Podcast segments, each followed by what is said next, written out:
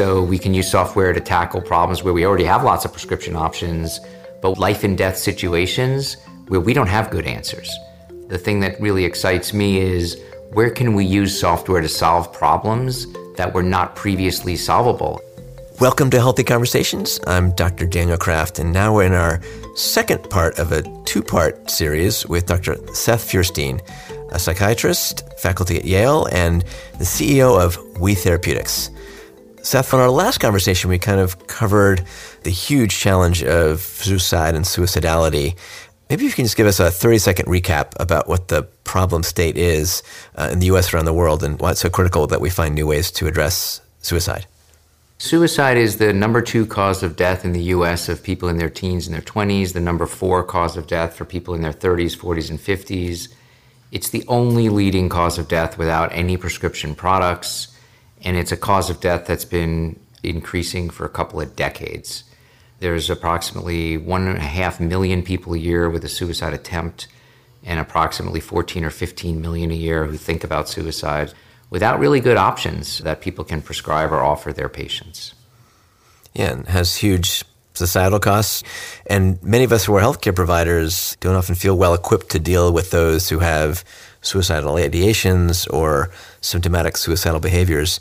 You've recently launched a company called Oui Therapeutics, helping clinicians manage and treat these patients. Can you first off explain to us what is a digital therapeutic and how might it be used to replace or supplement more traditional therapies, particularly in the setting of mental health and, suicide? You know, the phrase digital therapeutic is getting tossed around a lot these days. I like to be more specific and say over the counter digital therapeutics or FDA approved digital therapeutics. So, over the counter would be more like vitamins, things that are not regulated by the FDA, that are essentially offered in combination with other products, that's software and hardware driven to provide an intervention or a therapy in one way or another. Medical devices like pacemakers and hip implants, and drugs like the statins or the antidepressants or the antibiotics were the two categories before this. FDA approved digital therapeutics is a new category in 2017. It was actually created by legislation and then the FDA implemented it. And this new set of rules created something called software as a medical device and essentially mandated that the FDA regulate this area and create this third leg of the stool, if you will. There's lots of consumer digital apps out there from you know, smoking cessation to forms of mental health to exercise to managing uh, almost any element of care. But to be FDA cleared, you have to bear a few hurdles. Can you help discern what those might be? Generally speaking, it would be the same kind of thing that a drug might go through. I think toxicity is a little bit less of an issue for the most part with software as a medical device. The thing that really excites me is where can we use software to solve problems that were not previously solvable? So we can use software to tackle problems where we already have lots of prescription options, but life and death situations where we don't have good answers. And that's something that's really potentially breakthrough from my perspective and something really exciting to potentially work on. So let's dig into that. So your company, Oui Therapeutics, has created a tool for helping manage patients with suicidal ideation and beyond. How does the platform operate? I had a lot of experience by chance early in my career. I founded a first generation digital therapy company back in 2009. Just for context, that was a time when if things didn't work on your computer, that was because our DVD ROMs were scratched. That's how long ago that is in the software world. We scaled that to you know, tens of millions of, of covered benefit lives. So, from that experience, we learned that patients do like interacting with software. And in this case, we made apps that go on your smartphone. And patients interact with that, and there's a multi dimensional interactive experience where you might work with a chatbot function, you might interact with other patients, you might work on practicing exercises to refine the way your brain might react to certain situations. And we combine all of those things into a multi week experience that typically lasts about 10 to 12 weeks for a patient. They get offered it by a clinician and they interact with it at their own pace over those two and a half months or so. Just maybe take it and dig down into a patient who's recently had a suicide attempt and they're now on the Oui platform. What do they actually do and how does the clinician interact with that information? In some ways, it's like what they do when they're prescribed a drug. In other words, they get prescribed the app they dose the app according to a schedule that they are told by the clinician and then can follow through up on their own, which is similar to with a medication. I'd say some of the differences are that clinicians can check in, they can see what's happening, and they can interact with the patient. I would say more interaction is better. One of the nice things about it is that an app can remind them to do more and can learn from some of the information that they've entered to help nudge them along in certain ways. In terms of what's required of the clinician, really it's just to be a responsible and thoughtful steward of the experience. I do think that in the future, there'll be more ways to have more interaction with the clinicians. We want to make sure we're bringing them along on the journey so they can provide more useful tools. I will say an important part of this are the payers. We've had really good relationships and conversations with some payers, including for full transparency, the sponsor of this podcast. Payers do seem interested in uh, allowing the right digital tools with the right data to be reimbursed and used with their health plan members. One way to think about it is the early days of the patient portal. It was not a good experience for patients. And so clinicians would send a message, patients had a hard time logging in. We're trying really hard to avoid that. And so we only want to require what's absolutely necessary for all the parties. For the patients, it's all about user interface that might be tuned to age, culture, language. What might a session look like on Oui Therapeutics platform? We're very mindful of that. There's no question some patients respond differently to different experiences, language. So we include different types of peer and group therapy type content that aligns with a diverse set of individuals. I might log in and I might be speaking with a chatbot, and that chatbot explains that they're going to guide me through a certain exercise. And in that exercise, I might get to watch four or five other patients and pick one or two or all five of them and see what their experience was like doing that exercise and then apply what they did to my own experience doing that exercise. And what's interesting is some patients like to choose people who have had different experiences or look different to them, which helps them realize that, in fact, the experience that they're having is a more universal experience and not just limited to people like them. That's akin to what might happen in a good group therapy session. Got it. And as a digital therapeutic that you're trying to get through this FDA process, it's often still about comparing it to standard of care. So, as I understand it, you have a design right now studying your intervention, comparing that to in person therapy that had good results in reducing suicide attempts in military folks.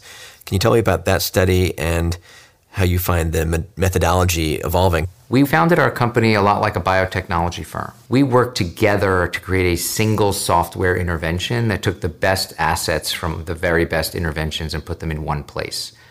The study you're referring to was published in 2015 and was actually launched a few years before that. So the researchers, what they showed was that just uh, 12 doses of this digital therapy delivered over just a couple of months was far more impactful than all the treatment that these patients were receiving. So everyone in the control arm got everything. They got medications, they got therapy, they got inpatient, they got everything the system could throw at them. But just 12 doses of this intervention in that particular study reduced suicide attempts by more than 60%. They estimated that they reduced by more than 6 out of 10 the number of suicide attempts that were occurring in those populations over just a period of several months. They did follow up for almost two years, which is a very long time for follow up, and found that the intervention seemed to have a bigger effect the longer you looked uh, after only 12 doses. And are you sort of digitizing that in person type of intervention? Yeah, so it's following up and layering in additional tools and resources, but that is a core part of what we do. The first data around the intervention was actually published in the Journal of the American Medical Association in 2005 by our team. And I think the thing that was shocking to me was that we could have an intervention that showed it was cutting potentially deadly events by more than half. And I couldn't find a single psychiatrist or psychologist scanning across hundreds, and believe it or not, actually hundreds of thousands, because I was at a national health insurer at that point after selling my first company. I couldn't find anyone doing this intervention. That was a top five killer of groups of people in this country in different age cohorts. And there's something that can reduce their risk of a potentially deadly event by more than half, and nobody's getting the intervention. That is a tragic situation and it's sort of fundamental to why we do what we do and what we built. And as you're building this, you've been able to develop sort of separate tools for children, adolescents, and adults. How do you see the data and the interface shift? There's no question kids are different. You know, the brain is still developing into your 20s, and what you expect when you're 15 is different than when you're 20, no question. They're still developing their ability to understand when their brain isn't functioning well and when stressors are really pushing them to the limit. They also need to go to adults very often to access interventions and care. But I think most of us can remember when we were teenagers, communicating with the adults in our lives, and especially our parents, wasn't always that easy. We didn't necessarily have the words. We were scared because we were afraid how they might react. So we're actually using software to create an adult support network around at risk youth. The preliminary studies around which that software is based showed an 80% reduction in death among at risk teenagers over 10 years from suicide as well as from accidental drug overdose and all violent deaths. And we believe that's because the software helped those adults understand how and when to communicate with those youth and vice versa when the youth can and should be communicating with the adults they now had a more fluid way to access an intervention. And that intervention doesn't necessarily need to be a doctor, and it doesn't necessarily need to be a treatment. It needs to be communication and rescue, essentially. That's super impactful. I mean, of course, you can't just prescribe the pill or the device. It's interacting with the sociome and your family, friends, and community that often play a big role in, in outcomes. Have you seen any reluctance from providers or payers to think about this sort of new digitally enabled mental health approach, and how might you address those misconceptions? Innovation is a process. And so, what we've seen is that around suicide and around what we're doing, payers have been pretty receptive. They recognize that there aren't good options for their health plan members. They also recognize if what we're doing works, it saves them a lot of money. There's no question that health insurers want to see good results from Aetna and CVS, incredible support around the mission and the outcomes. The first large Blue Cross Blue Shield plan just announced full coverage of FDA approved digital therapeutics. We expect that trend will continue. In some ways, what we're doing is specific, kind of like a new cancer treatment or for an orphan disease. It's something where there really aren't good options, and people do want to figure out how to cover that. And of course, CMS drives a lot of this uh, in terms of reimbursement codes, and they have a new billing code, as I understand it, earlier this year. How does that sort of change the game? I think there are two ways that CMS will help drive success in this area. One is, as you mentioned, uh, coding to pay for the digital interventions. The other is to provide reimbursement for clinicians to spend time with their patients around those digital interventions. And I think we'll see a trend from CMS and elsewhere where they're encouraging follow up and connectivity with their patients around treatments, around social determinants, which will also help drive adoption. And are you seeing sort of this ability to create digital health formularies, not just for you know cardiovascular disease and diabetes, but now across mental health? Absolutely. The first formularies that came up that received widespread attention were from CVS Caremark and, and Cigna Express Scripts. Those were largely over the counter digital tools. I think we're going to see them evolve where this is finally a place where value can really come into the prescription environment. I think there's been a lot of tension for a long time between the pharmaceutical industry and the payers around the value that each prescription brings in the drug world. One of the great things about software is we can collect a lot of data on outcomes and utilization, and I think payers want to pay for that. They just want to know what they're paying for, and digital provides a platform for them to do that through those formularies. And I don't want to leave out employers. Suicide, when you think about the statistics I laid out at the beginning of our discussion today, if you look at any large employer, and large employers are usually at risk for the costs of their employees' healthcare benefits, that means that suicide is a leading killer of their working population. Suicide is taking between 5 and 15% of all of their employee deaths. Think about that. Approximately one out of every 10 employee deaths is from suicide. Suicides are extremely costly to those employers, both from a loss of good personnel, spiritual well being of the team, uh, disruption in the workplace. They want to pay for that. Yeah, I think number one, of course, there's always the reimbursement and regulatory challenges, but then there's also the challenges to get those solutions into the hands of clinicians and their patients and into the workflow, right, without having to log into 12 different apps. Where are we on that paradigm? It's tricky. I think in some large health systems, they've already selected certain platforms for certain problems that I would say generally lean towards low intensity, less sick patients. Uh, there are some platforms that have a half dozen or a dozen different interventions around mood and sleep and anxiety.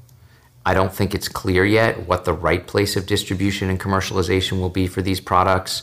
Uh, my guess is it'll come from a variety of places initially. What I can say from my own experience is that patients are not the issue. Patients like the tools, they use the tools, they interact with the tools much more than they do with traditional office visits. The patients are not going to be the, the roadblock here. And so, just to finish up with what you're doing with Oui Therapeutics, where are you now in this development process? We have uh, multiple products going through the FDA. We're optimistic that within a year or two, the first ones will be available to patients. We are actually working on some things that will not require FDA approval that should be helpful around suicide. More to come on those fronts. Fantastic. And just to kind of close with putting our futurist hats on, if we were to jump forward 10 years, do you think with these new emerging digital layers, therapeutics, new forms of data, uh, analytics, we can start to inoculate against you know, the issue in, in the first place?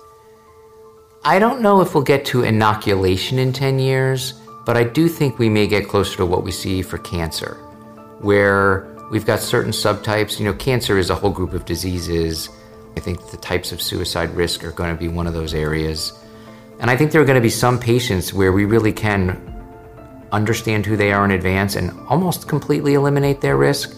I think there are going to be some cases where we can significantly reduce their risk, and then there are going to be some where we're still struggling. And that's where I think we'll be probably in eight to 10 years. Yeah, like in my world of oncology, we now have the ability to sequence sometimes multiple times, or look at the cancer stem cell proteome. Hopefully, this era of precision mental health will continue to unlock pieces in the neuroscience of the brain and hopefully being more proactive and preventative rather than waiting for the therapeutic component. I completely agree. I'm, I'm extremely excited for the next decade. Well, number one, thank you, Dr. Seth Feuerstein, for your amazing work uh, in the space in the past and now and into the future. And, and thank you so much about sharing with us on Healthy Conversations. For those of you who are listening and you missed our initial episode, Dr. Feuerstein and I had a fascinating discussion diving into the etiology, the current state, and the challenges and opportunities to understand suicidal ideation, suicide in general, and to hopefully move the needle in that regard more broadly. So thanks for joining us on Healthy Conversations. We'll see you next time.